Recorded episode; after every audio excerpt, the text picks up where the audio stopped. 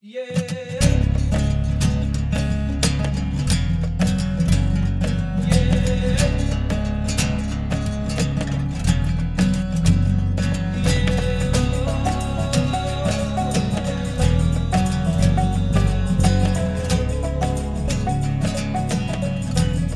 Welcome to this week's episode of the Into the Wilderness podcast, which is in fact number 77. Uh, I believe iTunes has actually kind of got rid of the, the episode numbers. They are there if you click into them. So if we're ever referring back to a podcast, uh, you have to click like further, go deeper into the podcast to find out the episode number. It used to be very plain and simple on iTunes, but That's kind of frustrating because I'm about to refer people back to a podcast. it, it, it is. It is. You you can figure it out. I'm sure you can. Uh, and the podcast I'm going to refer you back to is at the end of this one, you're going to be hearing just very briefly from Mike Day. Mike Day is the director of well, quite a, f- a few films now, uh, but we interviewed him a year and a half ago about his film The Islands and the Whales. And if you go back to podcast number 23, you will be able to listen to that entire fascinating podcast. In here, what all he's going to tell you is a brief overview of what it's been like in the last year and a half, which has been a bit crazy for him, traveling around the world film festivals, uh, but also the fact it's in UK cinemas right now. Uh, if you visit the islands with an S and the whales.com, all of the dates are on there. If you're in Scotland, I know that the two coming up very soon for when this podcast goes out, 10th and 11th in Edinburgh, and f- even sooner than that, 5th, 6th, 7th is London. But the, it's all around the country, so just go check out the website and you'll find it. Go and check it out. I have in fact seen it twice. Uh, one at- in the cinema, and then we were fortunate enough to have a like a, a viewing before the podcast as well. So that was the, the second time that I saw it. Fascinating, fascinating documentary. I actually took a, a bunch of friends of mine to the Edinburgh uh, the Edinburgh showing a year ago, and yeah, they found it fascinating as well. So yeah, well worth going. And if you can't quite figure out where it is, just scroll all the way back to number one, count to 20, 23. 23, um, and you will find the show. So you'll be hearing from Mike at the end about that. Uh, but the bulk of this podcast we recorded at uh, the IWA Outdoor Classic, and it is with uh, a friend of mine who is also a podcast listener and a fan of the show, which is great. But on top of that, he's probably one of the most experienced guides in Europe. Uh, we are going to be hearing from Thomas Vetic from Artemis Hunting. Uh, it's been so long ago, Daryl. I can't actually remember what was uh, what we discussed. It was it was a very rambling discussion You- you- about hunting and experience. You know wasn't what? I do actually know what the show's about, but I'm just uh, going to let you have a little surprise. It's it's yeah, it's it's a good show. Uh, it made me laugh at points as well. You were giggling when you were yeah. Um, so yeah, in fact, it's a surprise today. We're going to just let you listen to the show and uh, find out what it's all about from there. But it, like Byron said, it was recorded at the the IWA show. Yeah, Tom is a really, really great guy and absolutely fascinating to speak to, and he's got a good sense of humor. So, the, I think the only thing that we really need to tell you about uh, before you get into that is competitions. Yeah, and I've got a few other things. Oh, say. you've got a couple of things. yeah. Uh, what do you want me to go? Oh, you you fire away. We'll, we'll give competitions last. Then. Okay, we'll do. Yeah, I mean, everyone's holding on for the competitions anyway. uh, so, uh, first thing is thank you for all the reviews uh, that we got over the last uh, few weeks. We've had loads of reviews, and everyone continues to leave wonderful reviews. We had uh, the first piece of negative feedback on one of our shows um, on YouTube. First all- piece in two and a half years. In two and a half years, almost three years. Um, someone that that said, um, "I don't have my phone on me, otherwise I would read it out properly." But you can always go and check it out if you really want to. Uh, and uh, they basically said uh, that our show would be a lot better if we just weren't in it. Basically, that was the the gist of it. Stop talking at the beginning. They just they were only there to hear Remy Warren, and they they really couldn't give a, a shit what we had to say. I'm, I'm pleased that you're a fan of Remy. We are too. yeah, we are we are too. But we need well. to introduce the show. Uh, yeah, uh, so we need to introduce the show, and also people do actually kind of listen to, and also he had a dig at our numbers because there was like only 140 views on YouTube, and uh, as any of our long-time listeners would know, nobody really watches on YouTube because this is a podcast, and it our show gets automatically uploaded to YouTube. There's no video on it, so like there is s- such a small fraction of people that actually consume the show on YouTube. Um, so thank you to the thousands of listeners, not 140, um, that we we have. yeah, and all the the many many people who leave positive reviews. Yeah, that was the only negative one we had, so I don't feel too bad. There was a nice reply that I left him afterwards. Um, so, oh, the only other thing I wanted to blab about because he said that we blab too much uh, was Modern Huntsman. If you have ordered a Modern Huntsman, we promise you we haven't ripped you off. Your money is safe. Um, there has been a shipment issue, not on our side. Uh, we ordered it a month ago, and not even actually on the side of the guys behind Modern Huntsman, No. who we know quite well. They, it was the shipment company that they use. Have I actually think it's lost. Now. I don't. Well, I either it never got sent Yeah. or it's lost. But don't worry, we've already preempted this. We were so worried about it. We've actually ordered another Uh, uh, batch. two two batches. So we've actually got two more batches coming, and the first one is expected, uh, hopefully within a week of this show going out. And basically, if you have put in an order, it will be going out straight away. There's enough. We've ordered enough copies, and then we have a secondary lot coming. You're talking like three days after the next lot coming. So we have done everything within our power to make sure that the modern huntsmans are coming, and uh, you can't actually get it any other way in the UK right now. And the guys, they've actually taken their distribution back in house now. So Yeah. hopefully going forward, this won't happen because they are in control at their end and we'll be in control at our end. And uh, going forward as well, the, the reason why we're in this situation is because all you good people bought so many copies of Modern Huntsman is we sold out almost straight away. But we're going to have a much bigger first order. Yes, so we're, we're going to have stock, and then from the, the in the future, we will basically be the only place within the UK that you can get it from. It is coming. Yeah. Now to competitions. Yeah, yeah, yeah. uh, that's all. I That's your done. Yeah. So competition winner from three weeks ago, actually, because We're sorry, been- it's been so long. in fact, we've been to Svalbard since the Oh, last yeah, show. So we have. It's uh, time has absolutely flown. For our, our regular listeners, you will remember that we put out a show early, one week after. We brought you Jim Shockey's show one week after the previous show because we were out the country in Svalbard. It, the coldest it got was about minus 40 up there. And I think we're going to go and sit down with uh, Johnny, who who took us there to do some filming. Uh, at some point, and do a podcast about it because it was such we an amazing to. place. You know what? It's it's kind of surreal. I, it's kind of stupid that we forgot that we'd been on that trip, but it kind of doesn't feel real that we actually um, did it. If anyone doesn't know where Svalbard is, because one of my best friends, um, when I said to him I'm going to Svalbard, he thought it was just Norway, like northern Norway. And then when I started putting up pictures, he actually looked on the map and was like, "Wow, that is far north." Like if you, depending on what map you look at, it is further north than. Um, uh, well, Greenland, Greenland top of um, uh, all of uh, Next stop, North Pole. Alaska, Yeah. all those places is top at yes, the next stop North Pole. So it is it's uh in in terms of time on a flight, if you flew straight from Scotland it'd only be about three and a half But you hours. can't. But you can't do that. Uh, so you gotta kinda go the long way around. So Um, it took us two days basically to get to there. Although it's not it- really that far. it's not that stressful journey, but I tell you what, it is worth it. uh, incredibly unique. More, it's furthest removed from my day to day life as any other place I've been on the planet. I've never seen anything like it in my life. And if you'd like to see some of the pictures, we've started putting them up on Instagram and uh, on Facebook as well. Yeah. But we're going to bring you a whole whole show uh, with Johnny from Sandgrass Travel and Expeditions, who uh, took us there and who we are making a film for on the back of that trip. So I'm not quite sure when that's going to be out yet, but it won't be too far away, not in the too far distant future. So, with that said, uh, now to competitions. The winner from three weeks ago uh, is uh, jo- uh, Johannes Norgard. I think that's how you say your name. Where's he from? Sweden or Norway. I can't remember which Okay. one. Scandinavian. Um, so congratulations, you won the Hornady reloading sign. And you did you think about how to enter the next competition? Dan? I think we're just going to make it really, really simple. What what do they have to win? Is it reloading it's manual? this this one is a Hor- it's the latest edition of the Hornady reloading. Is that the manual. one that Rosie was holding? No, but we can. Oh yes, it is the one that Rosie was holding. But we can If also you, you know, if you know Rosie, uh, YouTube uh, reloading with Rosie. reloading with Rosie, and then you'll know what we're talking about. And it's uh, uh, I think are they all out now? They're done. Yeah, Okay, so episodes. it's uh, a series of uh, films uh, that teaches you about reloading. Yeah. So it's uh, presented by uh, a lady called Rosie, and she brings in experts. Basically, Is that actually her name? yeah, Oh, okay. Rosie Jones. Okay. Um, uh, and I think when we get the next batch of stuff up, we'll also have um, reloading diaries so that you can keep track of your loads. And I thought you were going to say a full cutout of Rosie because I noticed there was a few of them floating around. no, but they are reloading with Rosie diaries, where there's a picture on the front and stuff. So if if they come in time, uh, for the winner who wins the latest edition of the Hornady Reloading Manual, we'll also stick in the diary.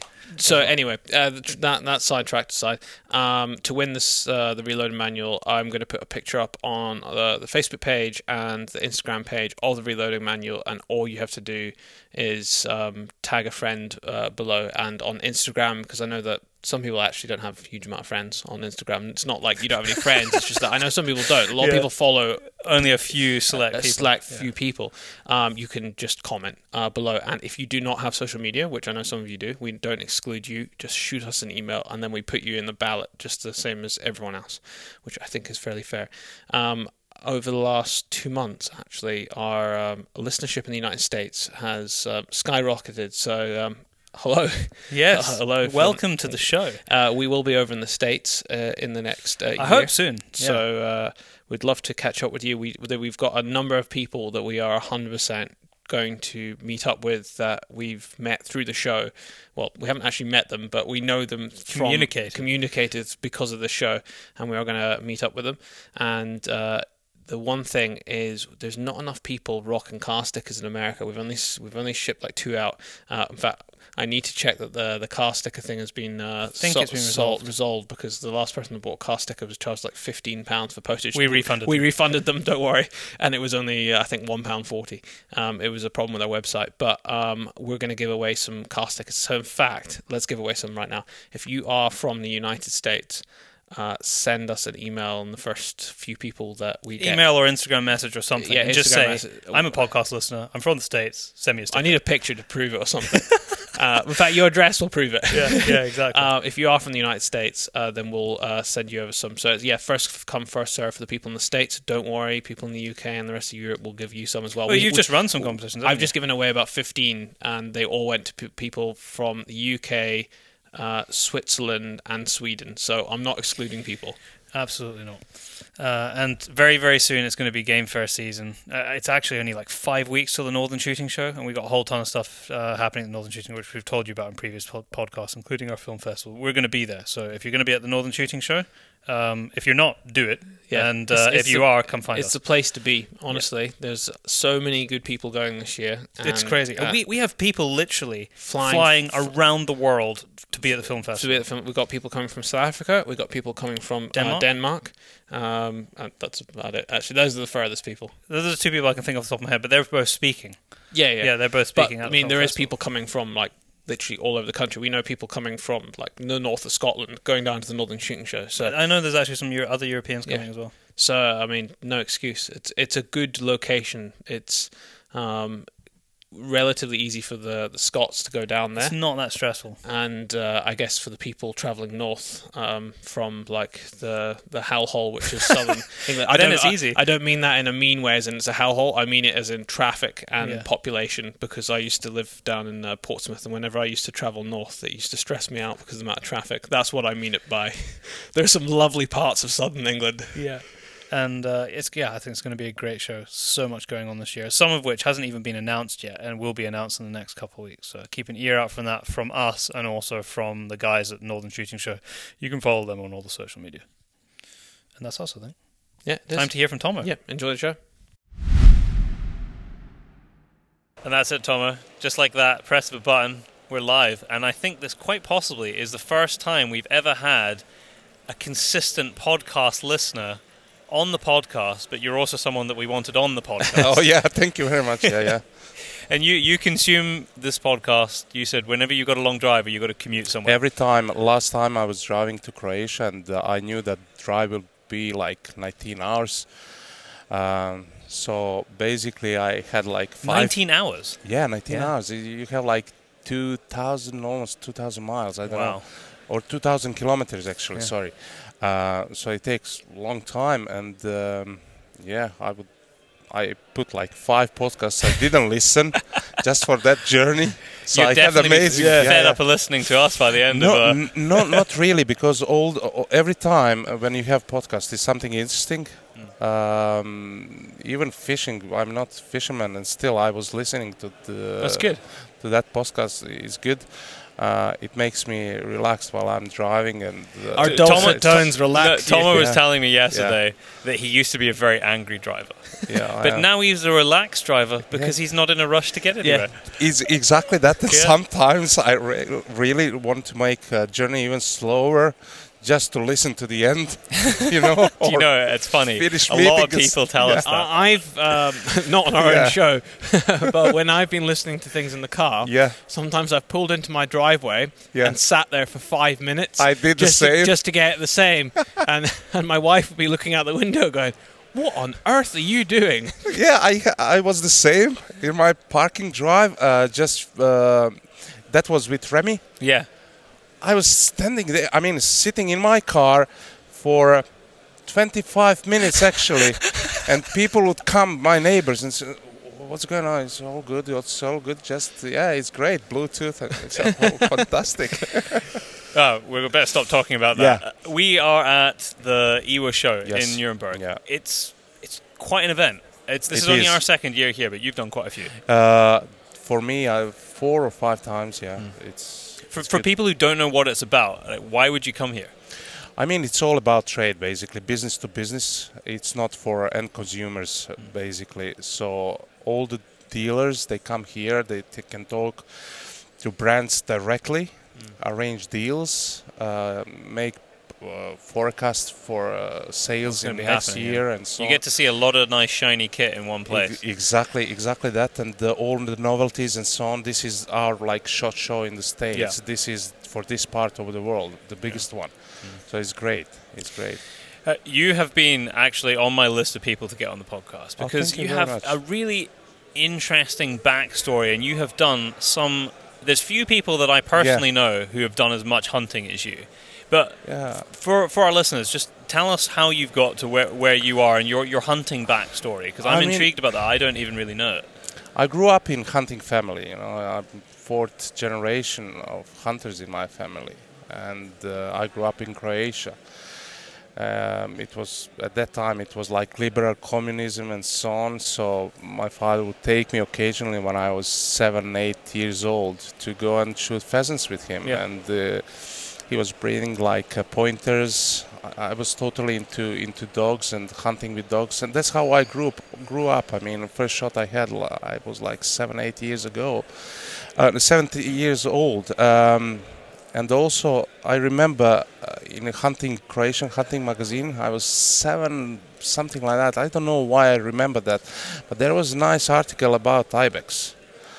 And since that moment, You were I said it was like, oh, this is what I want to do once in a lifetime. It, it was my dream, and uh, now every year I go a few times to Kyrgyzstan, or for myself, or just for other guys, guiding them and so on. It's good. You, you you've jumped quite a lot ahead there because I know some of your ibex Yeah, yeah. I mean, we, I want to talk a little bit about Yeah. that. We're going to be speaking to Rob Rob Gearing. Oh, yeah, uh, he was- tomorrow. yeah, 'cause he was oh. on one of your trips. Yeah, yeah, he was with me. He's so we're gonna we're gonna speak to him about that. Yeah. But I mean, there's a lot in between. yeah, you in between was loot. yeah, basically I was shooting pheasants and so on. And uh, uh, when I was finished university, I was 18, 19 years old, and then I could um, eagerly own and possess firearms and start hunting. So, but before that, it was war, wartime, and uh, basically, when my father was in trenches, he would find some rifle and go around.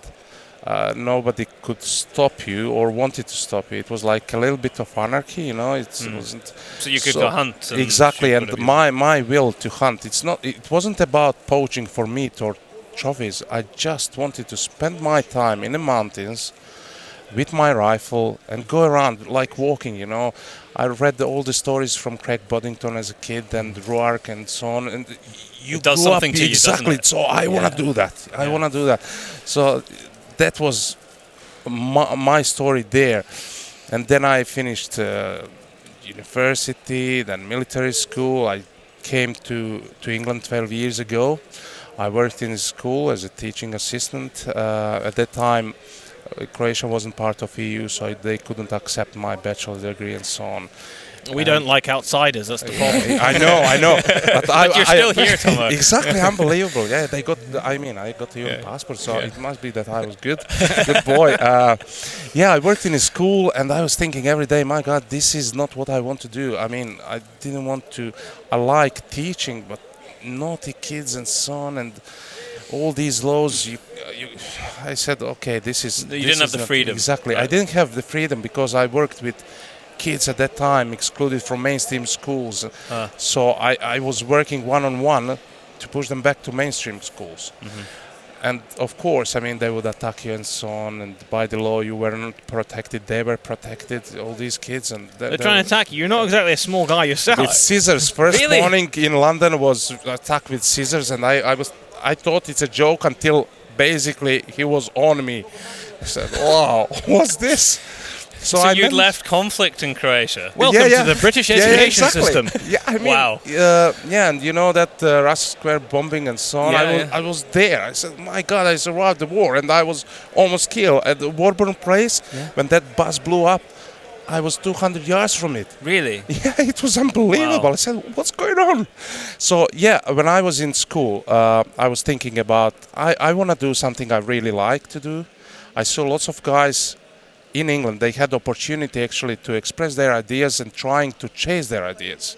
So I was thinking, I mean, hunting was my passion, my lifestyle in Croatia. So, and I also wanted to spend more time in Croatia and hunting was the best thing. I saw a few adverts about shooting in Croatia, and I was thinking, my God, I, I can do this better. Yeah, yeah. And those guys would hire me in the past, Yeah. like the Nana and big companies. They would hire you to guide people, you know. I said, and there was always, you know, agent promises one thing, and uh, It's a dirty cli- world, the agent exactly. isn't client comes with another Yeah. idea, and you think, my God, they promise something which I can't deliver. So the whole thing, I was thinking, my God, I, I want to start something like this. If it works, it works. If it doesn't, it doesn't. I started 10, 11 years ago, and uh, I, I can't complain. I had really good support from uh, uh, clients in Britain, from people in uh, media. I made lots of friends. Uh, I met so many nice people. I mean, it's just an unbelievable journey for me.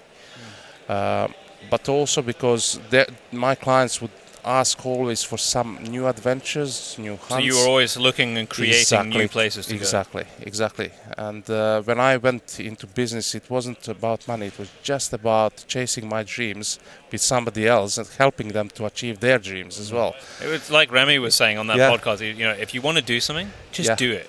And that's what I've done. You got to just do it. Yeah, I, ca- I can't complain. I had, I mean, first of all, uh, wife, she supported me massively because she had a regular job, well paid, and I didn't have that sorts of things.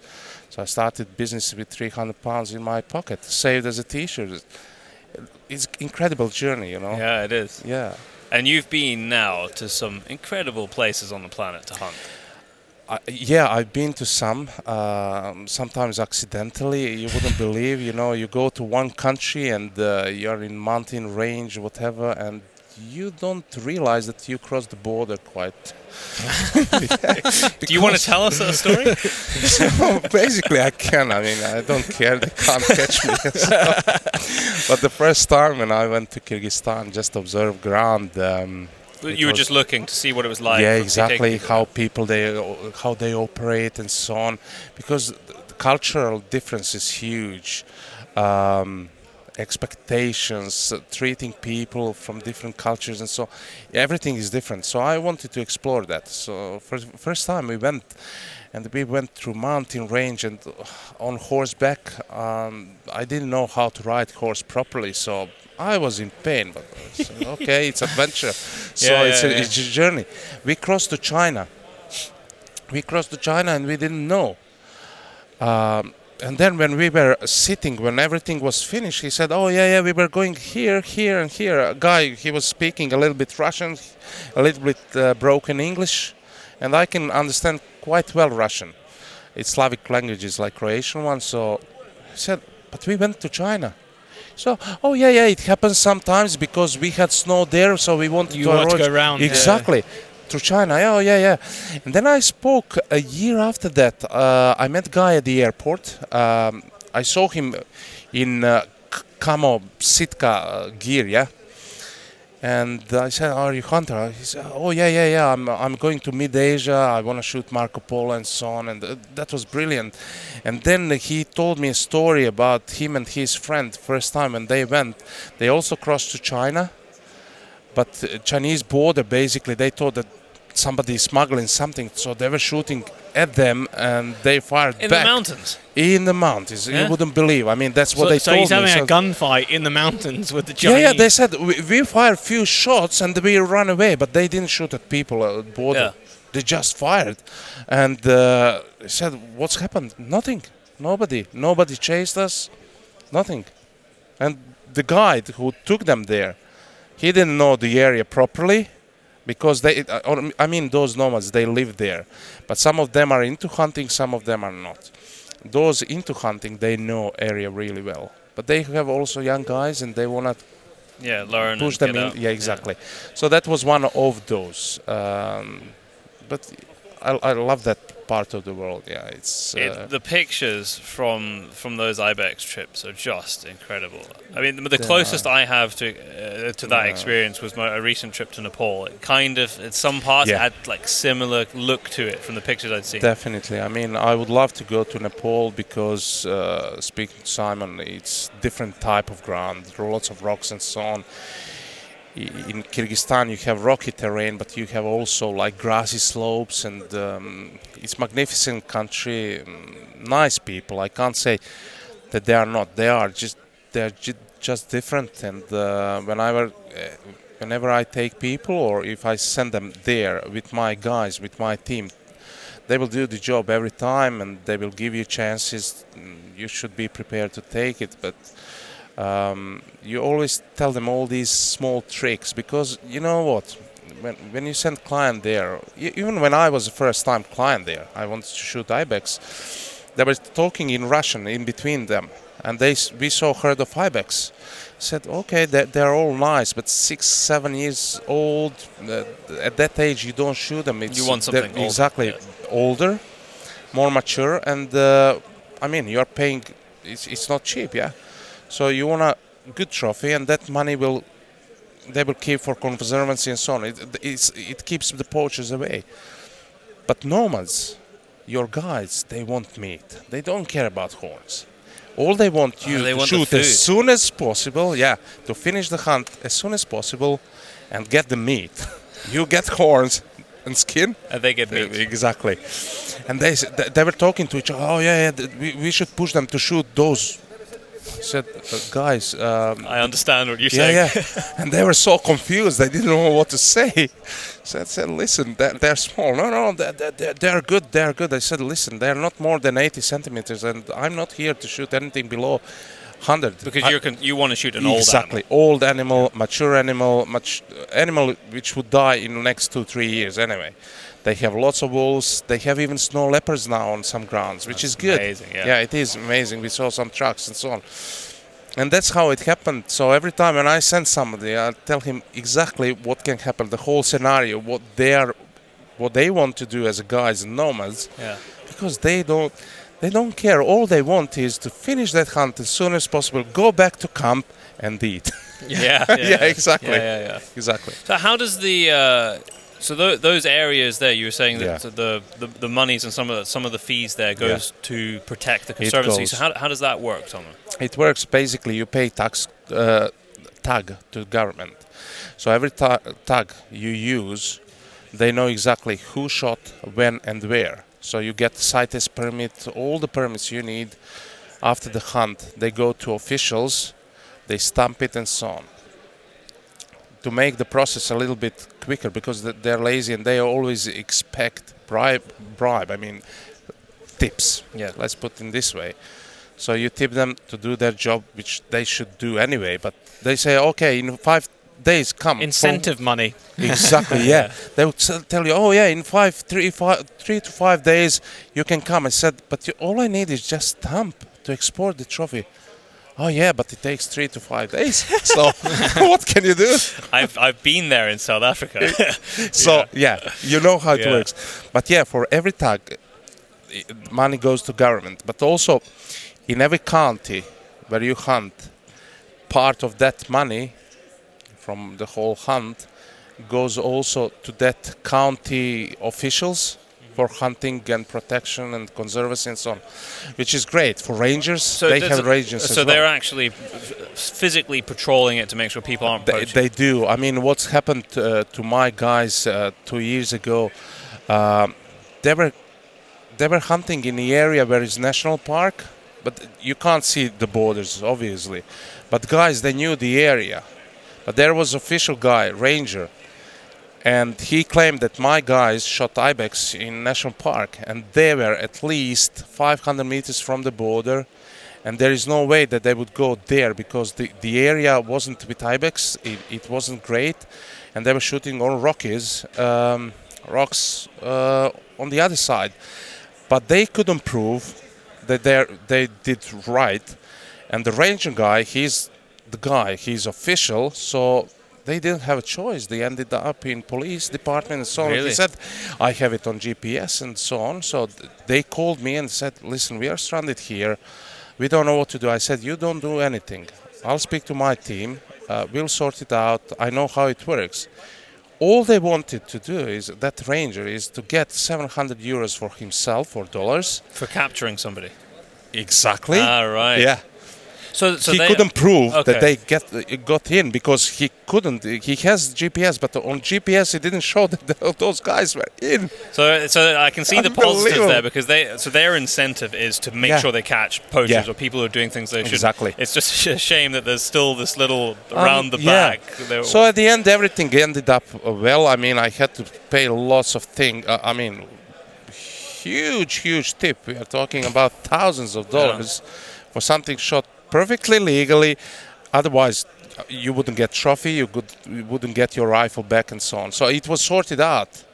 but they are there. Those guys are in the mountains watching. They are. So so you learn every time. In th- these countries, when you go there, you have to expect unexpected things. It's kind of the excitement of it, isn't it? That's what I like, and most of my guys, when they go there, they say, "We go for adventure. Whatever happens, we don't care. We are there for lifetime adventure." Because you need 10 days, for example, trip, 10 to 12 days whole together, you know, from UK and come back and so on. So you don't want to, I mean, you can't afford 10 to 12 days every year or every few years. Everybody is busy. Yeah. You have family. You have to go on different holidays. That- That's so when you go, you want a lifetime adventure. Sit around campfire one day when you are older and And talk about it. Exactly. Yeah, Exactly. it's those kind of adventures that you tell the stories Yeah, about. exactly. I, you, I, was, I was just thinking while you were telling Yeah. me that story, the one thing that really made me laugh was just David Wright was with you. yeah, he know was. He was. well. I, I tell tell our listeners the story about him eating the testicles. oh my God. This is, do you know this, Tal? I, I've heard roughly the story of David. I uh, mean, that was. fun. our, Uh, our man on Field Sports channel, Yeah. David Wright. yeah, I mean, that was funny. Before we went to trip, uh, Craig Coote from Tier 1, a great friend of mine, and he, it was his second trip to Kyrgyzstan. Just again, he said to me, Tom, I just need something to relax. Rob Gearing said, I'm in. So we went, and I called David to join us. So two days before we departed, uh, Craig told me, he said, uh, I told them a little bit, lots of BS, Yeah. w- you know, to make them scared and so on. He said, Rob Gearing is not bothered, but I think that David will think about it. I said, What did you tell them? I mean, come on. he said, Oh, yeah, that they will eat, uh, like in initiation, uh, they have to eat uh, dried horse testicles. I said, What do you mean? He said, You remember that car cheese? I said, uh, yeah, it's uh, yeah, exactly. They will eat that, and I told them that those are horses' testicles, dried.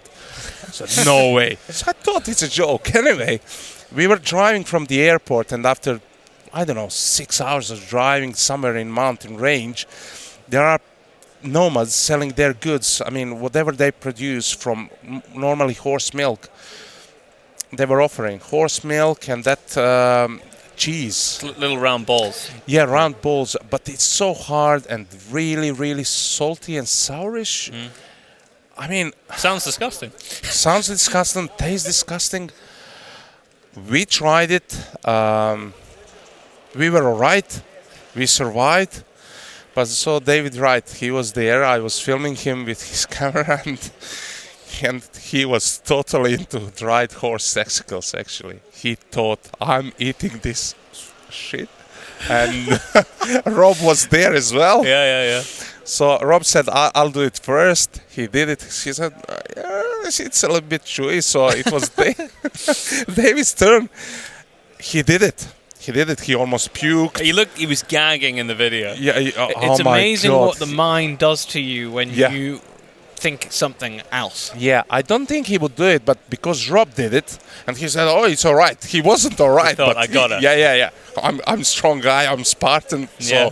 David said, "Yeah." He tried to do, and he almost puked there, and I felt so sorry for him. But the deal was with Craig. Don't tell them anything until we finish the hunt and everything. So they were talking about horses' testicles every single day, all the time, how disgusting it is, and they don't feel right. but it's also altitude sickness, yeah, so of you never know. yeah, Yeah, yeah. exactly. So i i- was it because of cheese or not? But uh, my God, that was that was funny. And, uh, And what was his reaction when you got out the mountain? You told him. I didn't know if he is going to kill us or what, because he, he couldn't believe what we've done to him.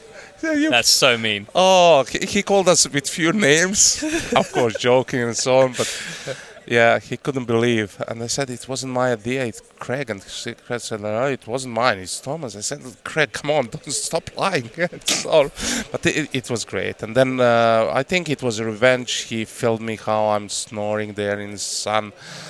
Yeah, and I can snore. The guide supposed yeah. to be taking us sleeping in the sun with his head. Yeah, we were waiting. We were waiting actually for four by four vehicles. We finished the hunt. We came from man, mountain ranges and horses were exhausted. We were exhausted. I think that day we covered uh, between 50 and 60 kilometers Wow. on courses in one way, in one go, in one way.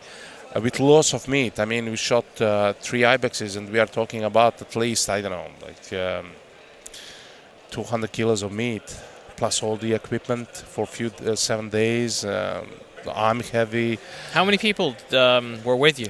Uh, at that time, there were Rob, Craig, myself, uh, and David as a camera guy uh, for Swiss Field Sports Channel. Um, who was there? I had one, two, three. I had three guides. Three guides. Uh, four joined, four altogether. Four altogether. Because, yeah, sometimes I take. It's not mine. That's all right. No, yeah. that's okay. There's Yeah. a phone. Someone. There's so many people walking around here. It could be someone exactly. else's phone. Yeah, yeah, yeah. Anyway, sorry. Um, yeah, sometimes it, it depends uh, on um, on clients we have. Actually, it's my It is. second one. Two phones. I was wondering. I was like, it's not your phone, but I can hear. it. I can hear it. Someone left sorry, a phone guys. next to us. No, no, I have I have few always. Uh, see this Nokia, it's cheap one, Yeah. but the battery lasts like nine days. So when you go to remote areas. You, you rely on this on an iPhone. You can't rely. no, no. it's good you- for pho- photos, and that's it. You can't rely on an iPhone. It just the cold kills it in two seconds. Exactly. Uh, Samsung, all these fancy phones we use, they're great for multimedia, whatever we are using. But when you go to remote areas, I always have cheap Nokia which will last forever. Did they not start remaking it? Well, that is it. I think. that the- I is that think, one of I think it costs thirty-four pounds, and uh, like you said, it lasts Yeah. nine days. I, I have like uh, three or four of these because they're so cheap and they can take any SIM card wherever you travel. yeah, you just put it in. Exactly, you put in and uh, it can save your life or whatever. Sometimes you depend on bloody battery. I had, um, it was like four years ago. Uh, guy couldn't. He, he had like panic attack. Uh, we were hunting in a mountain range and uh, everything was fine, but he was older guy and uh, after Shama. And when he saw where we have to go down the cliffs, of course it was safe, but he had panic attack. Wow. Yeah, I'm old and so on. So our batteries were flat, and then I remember that I had uh, red one Nokia in my backpack. I took it out, and uh, it helped me to call mountains um, rescue guys. So you actually had to get him off the mountain. I mean, I, I asked him, "Do you want us to take you down, or will I'll call mountain rescue?" And he said, uh, "Mountain rescue." Basically, he didn't want to walk. Was that the, really the reason? I guess so because. But how far had you walked up? You must have gone quite a. I I mean, we are talking about two kilometers, and he covered in down. Uh, uh, when we were going up, he was fine, but we were, when we were going down, uh, oh my God, it looks steep. I mean, it looks steep, but I wouldn't take you somewhere where you can't walk. Yeah. You know, so, so many was that? times. Yeah, that's happened only. What country yeah. was that in? In Croatia. Croatia. Yeah, yeah, it's unbelievable. But yeah, uh, Is there a good mountain rescue system in Croatia? very good, Very good. fantastic. Yeah, they're all volunteers, but my God, they Sa- so same many as people. same as Scotland. All Same, yeah. volunteers. Yeah. yeah. Yeah, yeah. Uh, th- they get some funds. I don't know, people, donations, whatever. But they save so many tourists every year because lots of tourists they go there in Lots of tourists are flops. stupid. is what you're saying. exactly. Yeah. We have the same problem. We have the You same have the same- Yeah, same Yeah. problem. It's ridiculous. They walk up a mountain with a t-shirt and shorts on. Yeah, and it's and forecast for clouds to come in. Yeah. and uh, and to be snowing at the top. yeah, because it's constantly it's even worse than in Croatia. I mean, the weather can change so quickly. But they go actually. They, they rescued so many people in flip flops, and uh, they had hypothermia. Uh, two years ago, basically, there was German school. They had like 60 kids trapped in mountains, really high mountains, and it was cloudy and so on. And they had summer clothing, and the temperature dropped to plus five degrees they managed to save them in last minute basically but i mean how can you do It's that just- you have to be stupid just you just need a little bit of common sense. Exactly. But that's the. I mean, that's. We always talk about encouraging people from the towns and cities, the the, Cool, the yeah. urban places, come and Yeah. experience the countryside a Yeah. bit. But two things: one, you got to respect those places. Well, in respect in the way like don't leave shit there, like rubbish, and try not to leave your Yeah. mark there. yeah Uh, but also just understand, try and understand a little bit about it because the it way the exposure will kill you. exposure. Yeah, I mean it's it's not dangerous, but you got to have the right kit with you. yeah i agree with you i mean the thing is everything is available online you have agents you have uh, outdoors people you can find the information what you need you don't need the most expensive kit if you are going for one hike i mean everything is available but they're just too lazy and they, oh, it's just a hill it's not especially not in scotland i mean Yeah, it can change quickly. I, I went to so many places, but one of my hardest hunt was in Scotland. Well, the First time, yeah. the, the marine he died on the hill. But that was at the back of my house. But Glen Clova. Really? He, went, Royal he- Marine. He, went up for a run on the hill. Unbelievable. The the cloud came in while he was up Yeah, there, so and because he lost. was doing like a kind of like an endurance run Yeah, yeah. around the hill, He was came in exhausted. and he bunkered down for the night because he knew he wasn't going to get down, My God. and uh, the exposure got him during the night because he was Yeah, yeah. T-shirt. Uh, but they sent the four five commando from Arbroath to go and All find, find him. him. The the Uh-huh. to, all, they sent the Marines in to go and find him, and they found him. Unfortunately, he didn't Poor make it. I mean, So that just shows you, right? There, there's a guy. He's a Royal Marine, and he was going on a training experience run. and common sense. Yeah, he, but he died. still, so sad. Unbelievable. But it just That shows you sad, that yeah. he, he would have had the knowledge to survive. Yeah, exactly. Unfortunately, it, it turned out the way it did. But if you go up there unprepared completely, you, it will Totally. get you. I So- remember my first time in Scotland. Uh, Where were you, Thomas? I can't. I mean, it was Loch, one of your lakes. Oh, really? Oh, that one. Yeah. Okay. Yeah, exactly. Um, thousands of them. I think it was two hours driving from uh, Callander. Is it Callander Okay. place? yeah, yeah, Callander. Yeah. somewhere in mountains and um, nice uh, nice lake long uh, narrow lake we were hunting there and uh, that m- my guide he he was hunting on property he was given Yeah. to reduce deer population or manage it whatever and it was great but the thing is for me it was first time that i was talking in the mountains soaked with water all, normally all the way to the top. Yeah. yeah i mean it's just normally dry. I like, couldn't yeah. believe. I mean, I said, I mean, really swamp? We have this debate Yeah, all the time. 30, How can there be a degrees. swamp up, Yeah. up a hill? E- e- Exactly. even uh, when we were hunting with some of the Scandinavian people we've we've had over and that, and Yeah. the, the terrain is actually very very similar, especially Yeah, in the very. places that they shoot reindeer. Yeah, I they agree. still couldn't believe that we had a swamp still at the very top of the mountain. That is the thing. Yeah. hill is hill, but in Scotland, that hill is soaked with water And soft. soft. Yeah. and that was another problem. Uh, I used to hunt on rocky terrain and uh, hard. Here I was like on sponge all the time. And it really it drains It your works, legs. it as works well, your legs big time. it it makes me more tiring, uh, more tired. Uh, it's more exhausting, and my guys they were running actually all the time without any problems. But they grew up there. They live there. For yeah. me, my, I, I was fit. I was younger and so on. So I was keep tracking them, and then we saw a herd of deer, and they started running around the hill. My God! I said okay, and distance between me and them was like 50 meters, and I was running, and there was like you call it bog. Yeah. Oh my God! I ended up up to, up to my waist, and I didn't want to make any noise. But the thing is, I, I thought it's like live mud or sand. So this is it, my end. Oh, that's it. But I don't want to spook the animals. so I was there with the rifle, sinking slowly. Said, I, couldn't get out. I mean, it was, it was peat, uh, peat bog. yeah, yeah, it's Uh. uh, black. Uh, oh my God! So I managed to pull myself out. I was black. I mean, uh, It's just they that yeah, it saw just me. sticks to you. Yeah. this- I Did you get the deer? I got the deer at the end of the day. I mean, we, uh, the thing is, we were into 300 deer maybe. We found stags which we would like to shoot and so on. Everything was perfect, and suddenly the whole herd started running.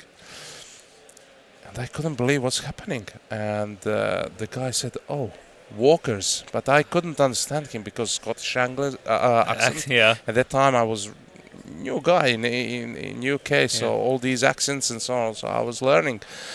And he said walkers, and said, "What is he saying?" And then I saw people basically walking around with lab, uh, Labrador, Uh, the dogs, yeah.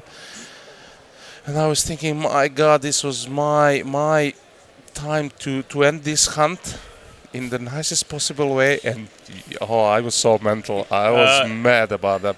Anyway, we managed at the end of the day uh, to one. get really nice stock. I'll never forget. But it was one of my hardest uh, stalking day ever.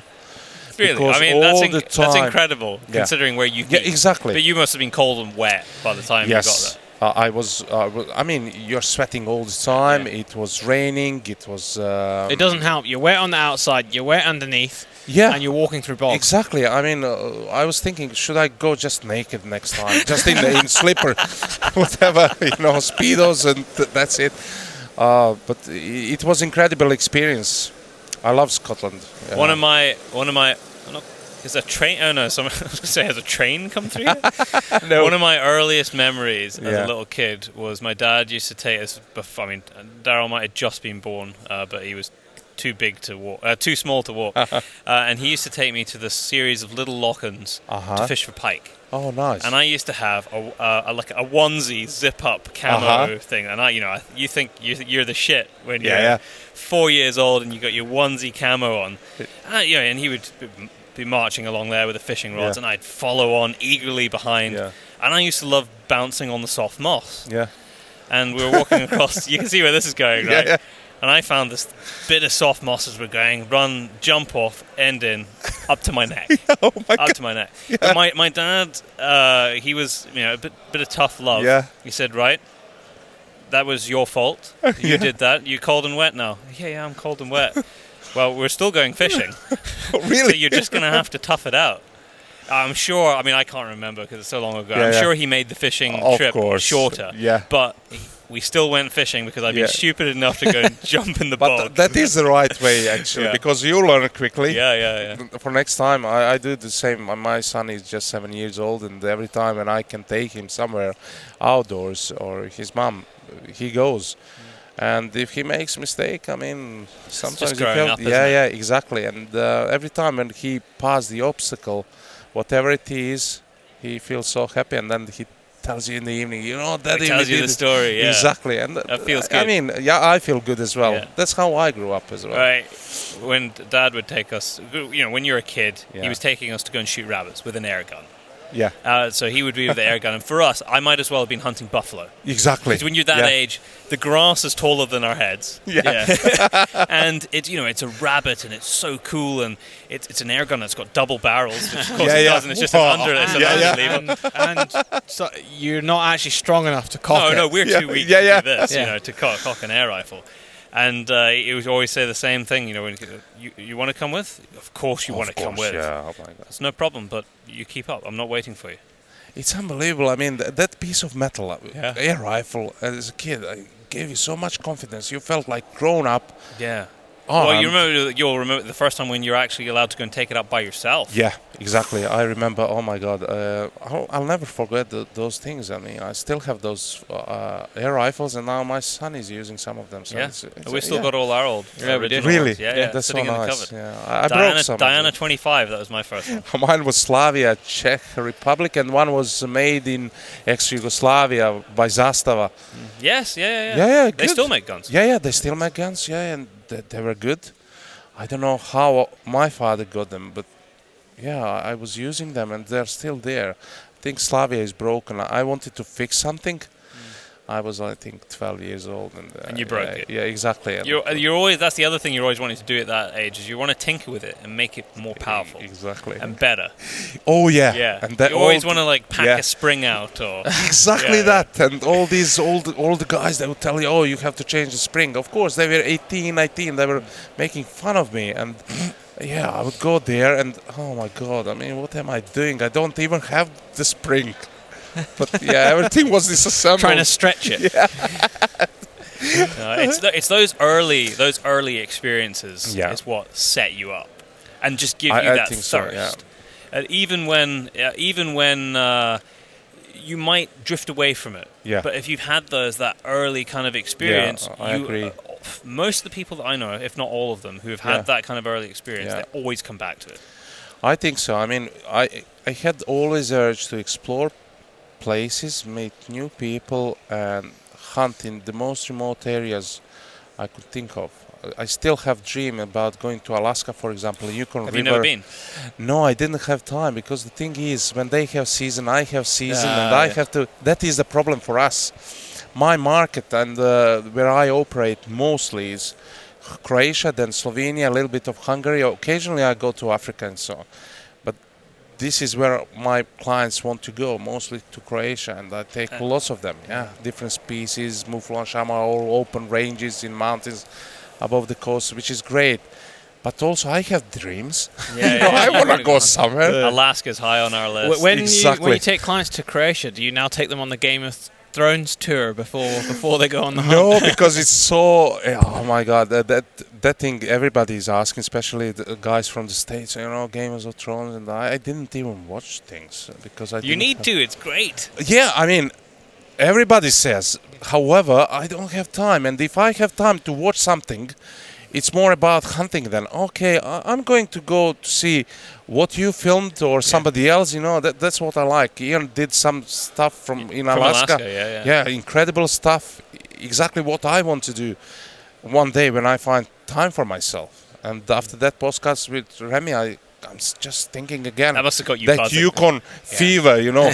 I want to go, go there. My, my dream is to go there, shoot moose, or at least see something, and go by in canoe Yeah. down the yeah, river. that would be amazing. That, Exactly. that, that pack we were talking about recently. That in the states they do a lot of that pack rafting, where they'll pack Yeah. raft out of a place, or they get dropped in and pack raft out. That's Yeah. Tom- That'd be they do. seriously cool. So cool. The really annoying thing is, is it would be too complicated in Scotland because you you'd be crossing Yeah, too yeah, many people's course, yeah. Uh, borders with, With with firearms. firearms.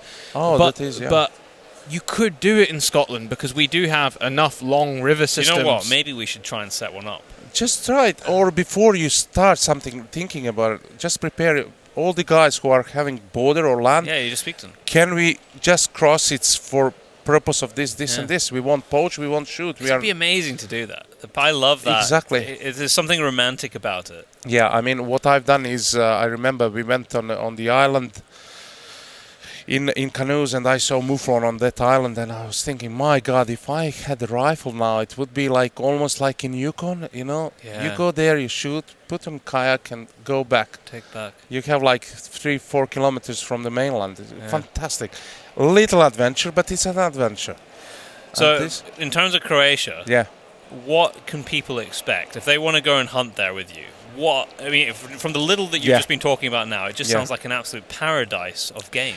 I mean, it, it is in a way because it's it's where we, we shoot uh, or hunt shama, Balkan shama subspecies, or mouflon, or even bears, and uh, we have lots of wolves. We are not allowed to to uh, hunt them, unfortunately, even though there is more and more of them, and they cause lots of problems. But we have also lynx, so you have like uh, four big predators there.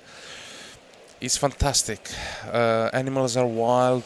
Um, You got big scenery open is ranges amazing. to hunt in. Yeah, you're So just. how does it work? Is it is it concessions or private? You have land? concessions, private, uh, government. Uh, I mean, private concessions. They are private concessions, but the, the the land belongs normally to government. So you are paying to Ministry of Agriculture or hunting just The for fee. exactly. Yeah. And uh, whatever mon- money you make uh, with commercial hunts, basically it goes to pay damage on agricultural fields, or it goes to pay damage on cars when they hit so uh, it's like deer the compensation yeah, for having the game. It's, it's, yeah. exactly. I mean, hunters there they, they suffer a lot because everything they pay, whatever happens, they are responsible for animals, and they are the ones who are paying. And even when we had like um, in February, we had lots of snow, really lots of snow. It was really harsh winter, short, but those four weeks, we put tons and tons of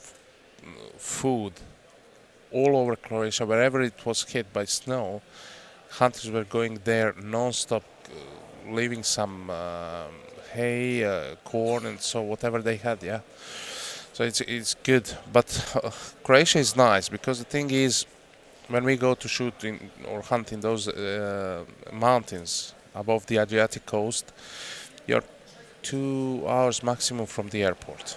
Yeah. It's nice. it's quite accessible. Exactly, very accessible, very easy. You come tired from journey. We have only short journey to get there. We go to one of our villas or hotel. It depends which species we are hunting. And next morning we are almost there. Hmm. Sometimes we have to drive for I don't know 30, 40 minutes. So if you But don't have the time to do like a 12 day Exactly monster expedition, yeah. you can still experience that a bit of the Yeah. wild, but Definitely. within a few days. Yeah. Uh, normally you need like three days, uh, three four nights to to shoot really nice mouflon or shama or bear. We have lots of brown bears. Um, they can be incredibly big and yeah, it's It's, it's a really managed good. population Yeah. of bears. You have a certain amount, a limit that you can take over here. Every every year we get special. Um, I mean, limited number of tags to shoot, and uh, some lots of bears are killed on the roads. Hmm. So even if it's small cub, it counts like bear. So you lose one tag. So, what, so they actually count the ones that have been killed yes, on the road, it, makes sense because of the thing is, if I get hundred tags Mhm. and we hunt, we, for example, we kill, we take our out hundred bears, and we don't take in count whatever is killed by trains and cars, uh, whatever accidents there are. Basically, you end up in that year with not hundred Taking more than that. exactly much more than that. So they want to shoot every i mean government is they also make stupid laws and things like that. It's it's all about politics. So they don't listen to people who are there involved actively. So for example we have 1000 bears. Uh, we think there there is like 1200 of them. It doesn't matter. They want us to shoot 10% of them shoot all different ages and so on. The problem is now, if I shoot small bear, there is no money which I need to run the ground Mhm. to buy food because there are wild boar, deer, and so on. So you are investing. You want money for the ground, and you can get one license, maybe three. But if you shoot small bear, there is no money even to cover the bait. So you need more. You need old, mature animal, which I mean, it's the end of the, its lifespan, and um, basically beautiful trophy. So are they not concerned about what the makeup is? They just it's a hundred Yeah. of anything. Exactly, hundred, and they want to shoot. all. I mean, it's it's all politics. For them, it's just a number. For us, it's much more than that. And if we don't shoot, we are not concerned. We'll shoot another year, another when it comes season. That bear will be there. We are happy that it's there. Government, oh, you didn't shoot.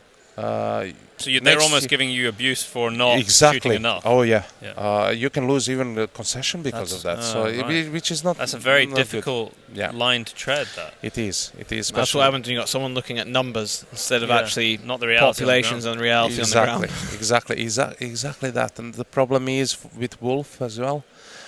Uh, we had plenty of wolves, and in 2013, suddenly we had clients hunting wolves legally. Some of them even shot wolves, and next morning it w- suddenly it was banned. well, overnight. Yeah. So what can you do with wolf now? You can't get the sighters permits. You can't get anything. Wow. You'd think they'd do that maybe at some other Yeah, point in the year when the season it happened yeah. overnight without no reason reason was they they spoke to somebody in brussels in Brazil. Bru- brussels Oh, in Brussels. yeah yeah Brussels, brussels yeah, yeah, yeah, yeah. brussels Who said we don't want to do this? yeah no, yeah but what do you know what we have in croatia i mean you got a lot of you got a lot Yeah. of wolves in Croatia. lots of them and uh, And they'll be taking their toll on the small bear.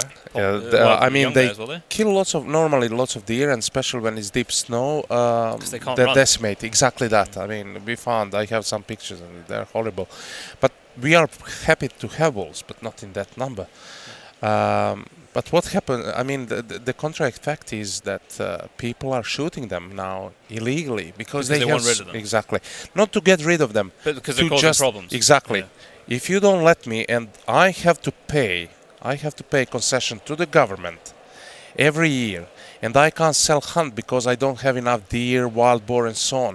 What should I do? You don't pay me for the damage caused by wolf. What should I do? Yeah.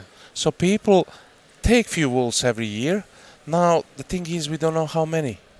No, because now it's not regulated. Exactly, exactly. And you, I mean, they're, they're, we are humans. So it'd be People- far better for everything to be above Exactly. above board, monitored, Definitely, permits, definitely. and then you can say, okay, less this year, more next year. Exactly that. That's how it worked. It worked really well, and suddenly it's. I mean, for the last five years, people are, you know, And that story is repeated around the world.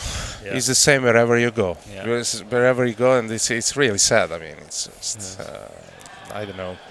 Tom, I would love to speak to you for longer. it's longer. all right, we're going to have to start wrapping up Yeah, now. it's That's right. been a f- fascinating discussion. Yeah, And Thank uh, you very thank you very much. much for coming on the show. Yeah, yeah. Thank you. And you get to Thank listen to yourself on the next long jour- journey. See, I mean, the, the only problem will be I I don't like my accent when I'm listening to myself. So We'll change it. We'll, we'll change it for you when we edit it it. nicer, you know.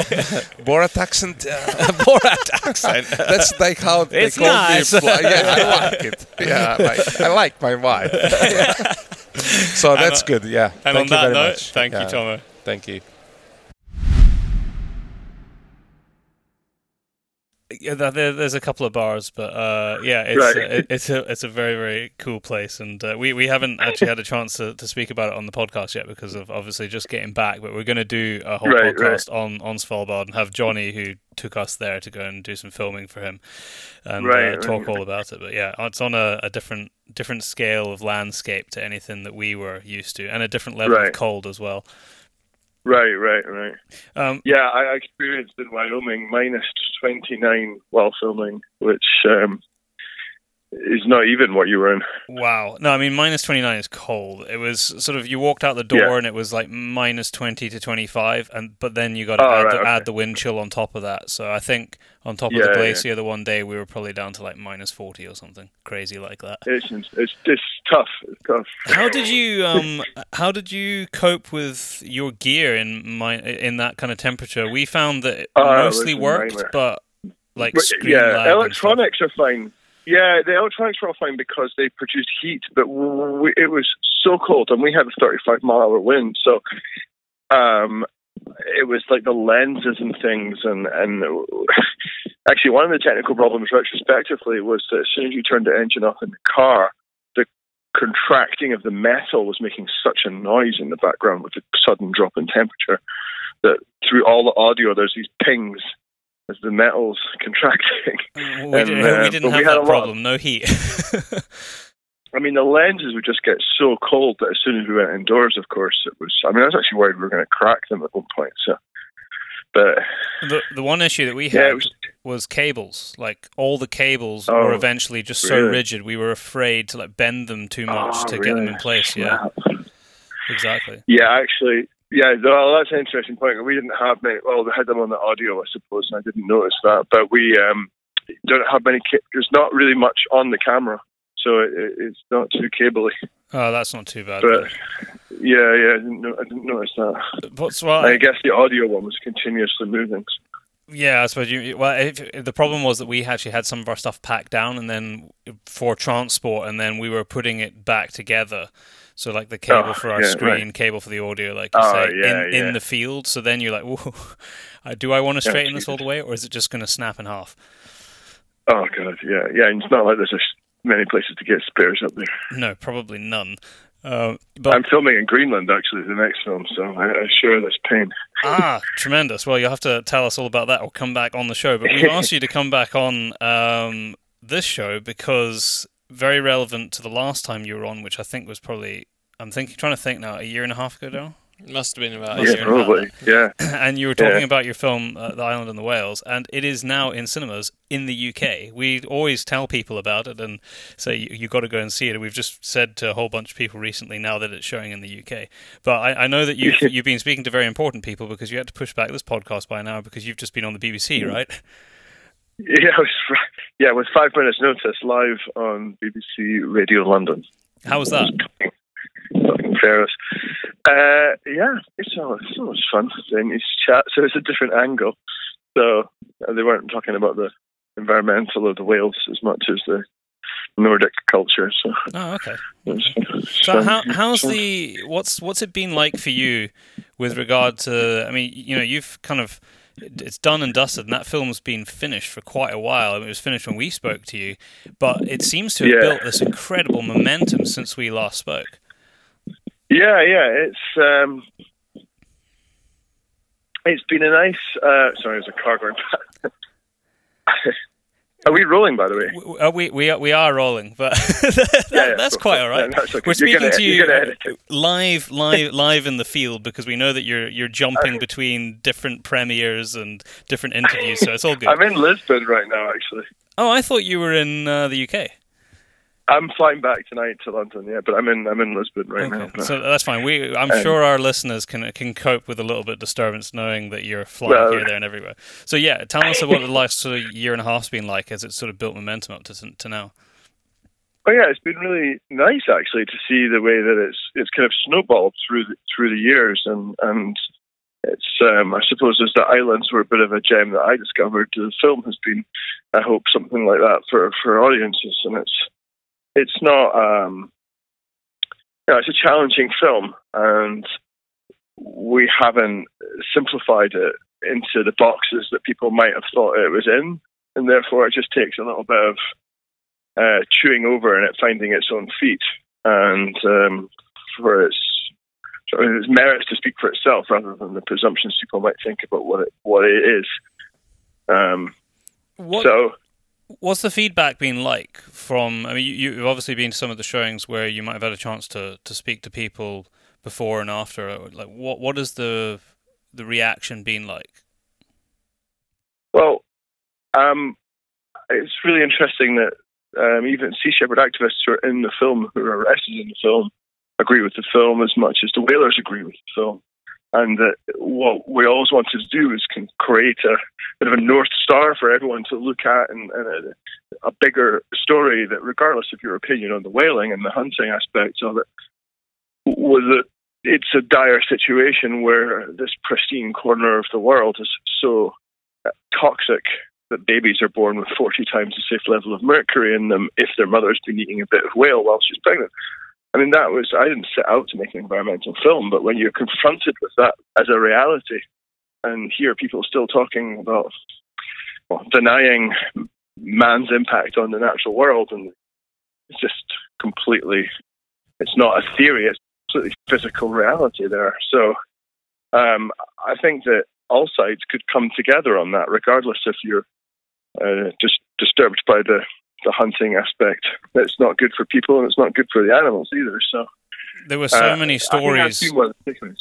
Sorry, sorry to interrupt you. I was just going to say No, no, that there are so no. many stories within your film that, that we, you know, we, we elaborated a little bit on it, uh, well, a, a lot on it in, in the last podcast. But there's so many different angles to it. I think that's one of the things that made it fascinating. And we have, for the first time, uh, just this week while we've been in Svalbard, had whale for the first time. we ate it. We ate some. Sorry, uh, you, you ate some whale up in Svalbard. Yes, we did. Yeah. Oh, I, and that's the thing. Different species have um, different issues. So the, the, the bigger whales are not so high in mercury because they eat at the bottom of the food chain with the, the, the plankton and the krill, uh, and so they are full of, unfortunately, the pesticides and those different pollutants are going off into the sea. So the Norwegian whales were just rejected uh, by Japan for import because they were so high in pesticides. So Great. Thanks for that. yeah. so good luck with that. but yeah, the um, the toothed whales are, are very high in polychlorinated biphenyls and vicious man-made chemicals that have a ten-year half-life. So once they're in your body, they're there for quite a while. And mercury, of course. Well, I'll, I'll give you some burning. feedback in 10 years then to see how we've got on after Let me know. Let me know how that goes. so for for people who uh, we're going to direct people back to the original podcast uh, that we did Okay. um, but for people who want to go and see what we're talking about there, it's in a whole heap of locations where where can they visit so they can see all the showings that are around the country in the next couple of weeks Um, well, on Thursday, 29th of March at 7 p.m., we're in Picture House Central with uh, Channel 4's Jon Snow is hosting the Q&A with myself, and the professor in the film is coming from the Faroe Islands to oh join the panel, and that will actually be live streamed to several cinemas around the UK who are doing a simultaneous screening at the same time. So, um, and you can see all the listings uh, are on the islands and the Whales.com uh, slash screenings, or you Right. can just click on that page. But um, um, that's that's probably the that's probably the best way because I think there's. Um, they keep adding to them, but I think there's around 50 screenings around the UK. So that's great i'm going to i'm But try and make most of one most of them are one night only, so um, don't miss it.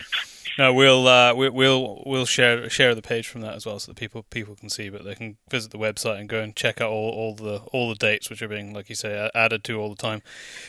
Moving away from that, just as a, a ver- uh, just a brief overview, what have you been up to since that? Because, like we said, that was quite a long time ago. But I know that you've been working on because our, our mutual friend, who I, I- John, who we were shoot, I was sh- actually shooting with on the twelfth of uh, August last year, he was giving a little bit of insight into what you've been doing. But you know, what how, what have you been up to, or what's coming up next for you? well, we ended up in um, in the wild, wild west in uh, in Utah and uh, Arizona and Wyoming, filming cowboys who take part in poetry competitions. These are real horseback riding guys moving cows around. Po- poetry cowboys. Yeah, I mean, it was. I saw the poster for it when I was driving a few years ago from San Francisco to Utah. I stayed in a hotel. and It was an overnight stopover. I saw a poster for the National Cowboy Poetry Gathering, and had to know more about it. Um, and so we started filming by chance the the week after the uh, the American elections. So it was a contentious time and um, an interesting one to explore that part of the world. And these guys, they still feel the creative urge despite working all the hours that they do and use their holidays to travel thousands of miles and share their poetry with each other. So That's crazy. um, it's it's uh, yeah. so we spent about seven months of the last year filming that in between uh, screenings of Islands and Whales, and then there's another film, and I was also in Greenland. We have another production that's taking place there, which I can't say too much about yet, but will hopefully be finished by the end of this year as well. So Brilliant. So, is when can we uh, expect to have you back on the podcast to talk about your uh, Cowboys with poet- Cowboys and well, I'd, I'd like film? to say, yeah, late autumn. Hopefully, we can discuss the uh, the Greenlandic one. That would be good. And the the, po- the Poetry of Cowboys, I think, will be it'll be finished in 2019. That's a bit of a a slow slow cook cowboy stew. That one. That's great. Yeah. Uh, Mike, I'm, I'm I'm pleased that we managed to catch you in amongst everything you've been doing, just to give people uh, an update, and hopefully this is going to encourage people to go and check out some of the screenings and go and see it.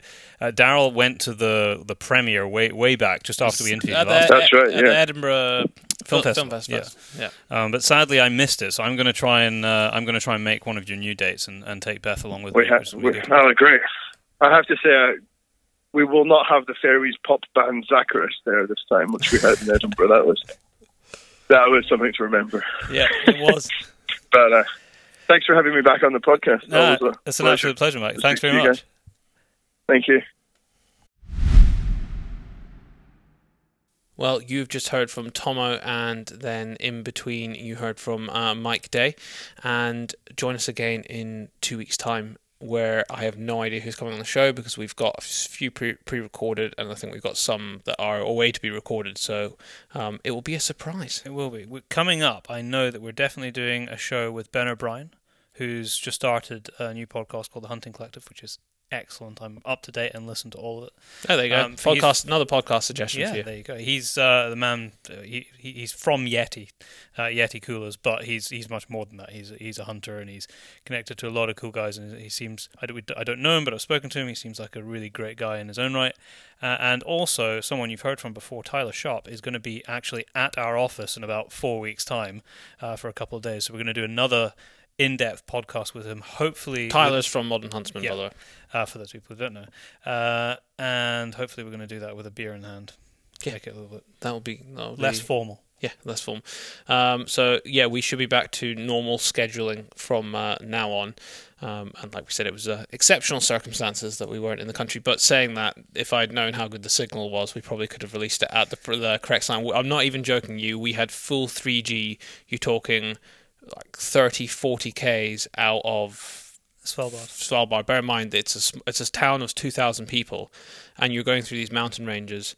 I mean, you only have to drive five minutes from where our office is, and you lose signal on our hills, and that's like four or five k's away, if that. Where where the shooting range is. Yeah, yeah, yeah. Yeah, so that's like that's only a couple of k's, and you lose all signal. But in Svalbard, full 4G. Uh, It's a nice thing, and it's also not, not a nice thing at the same time. It's only It's in certain places. They, they don't have it across the whole island. It is literally in, in two locations: outside the main town, and then um, outside the radio station. You have to go and check out some of our pictures on that. I think most of the pictures are on Instagram, are they do? From that you've put up so far. Yeah, yeah. There's Pace um, underscore brothers. We put up a lot more on Instagram, so Yeah. pace underscore brothers. And, it will uh, blow you away. It's Yeah, it will. And we- we've actually noticed, unfortunately, like all these things, um, social media is a pain, and Facebook went this way. And I think Facebook's kind of gone back a little bit. Um, basically, stuff stops sh- showing in your feed. So we had a message from someone saying, Oh, um, I thought that you hadn't posted in a while. Um, and I've just gone on your feed and you've posted about eight pictures and I missed them all. That's because it wasn't showing up on their feed. And I, I believe there is a button on Instagram where you can like click follow or notify when we put up pictures. You can notify. Yeah. yeah. I think so. So I mean, if you really do want to see what we're up to and keep up to date, then do that because otherwise Instagram is gonna filter it. We have changed our account from a business back to personal to see if that makes any any difference. It's just damn Facebook wanting money from us. I know that's that's well, it's Facebook own it, don't they? Yeah, they do. Yeah. Uh, and we are we have actually done a bit of a revamp on the website. So I'm hoping if we can just find a little bit of time, which is hard to come by, we should be able to start putting up a little bit more content on the actual website as well. And we do have some more stuff coming from the in our store very soon. We're we're developing some new products and potentially some more coffee uh, lines. Oh, yeah, that we're, is we're- exciting. We're getting samples coming very soon. Uh, so if you didn't know, we have two branded uh, coffees that is produced in Scotland in Dundee, just down the road from us, uh, roasted there, and uh, we give a portion of it to charity. You can go on our website, all the W's, thepacebrothers.com, to find all of that stuff out. Got fishing and hunting covered, both conservation charities. Exactly. Uh, well, that that's enough time uh, for us today. Um, you can download this show on iTunes, SoundCloud, Stitcher. Uh, you can listen on YouTube if you really want to. It's also on Spotify, which is becoming the big big one for uh, us now. Spotify's overtaking nearly everything. They just got listed yesterday. Yeah, it did get four publicly listed. four billion I or did- didn't billion. It was number. ridiculous. oh, it was absolutely ridiculous. I I'm still to grasp the concept of a company having the value of five billion but never turned a profit. Yeah. But I guess it's th- the number. Potential. It's the potential. So you know you've got instant reach of however million people they've Well, got. it's just the same It's just as data, isn't just an even in just an email list of people's contacts that you know these are hunting people. Here's an email list. worth has money. a value. Yeah, it That's what companies do all the time. It's crazy. It's crazy. And that's a complete divergence. So thank you very much for listening, and you'll hear from us in two weeks.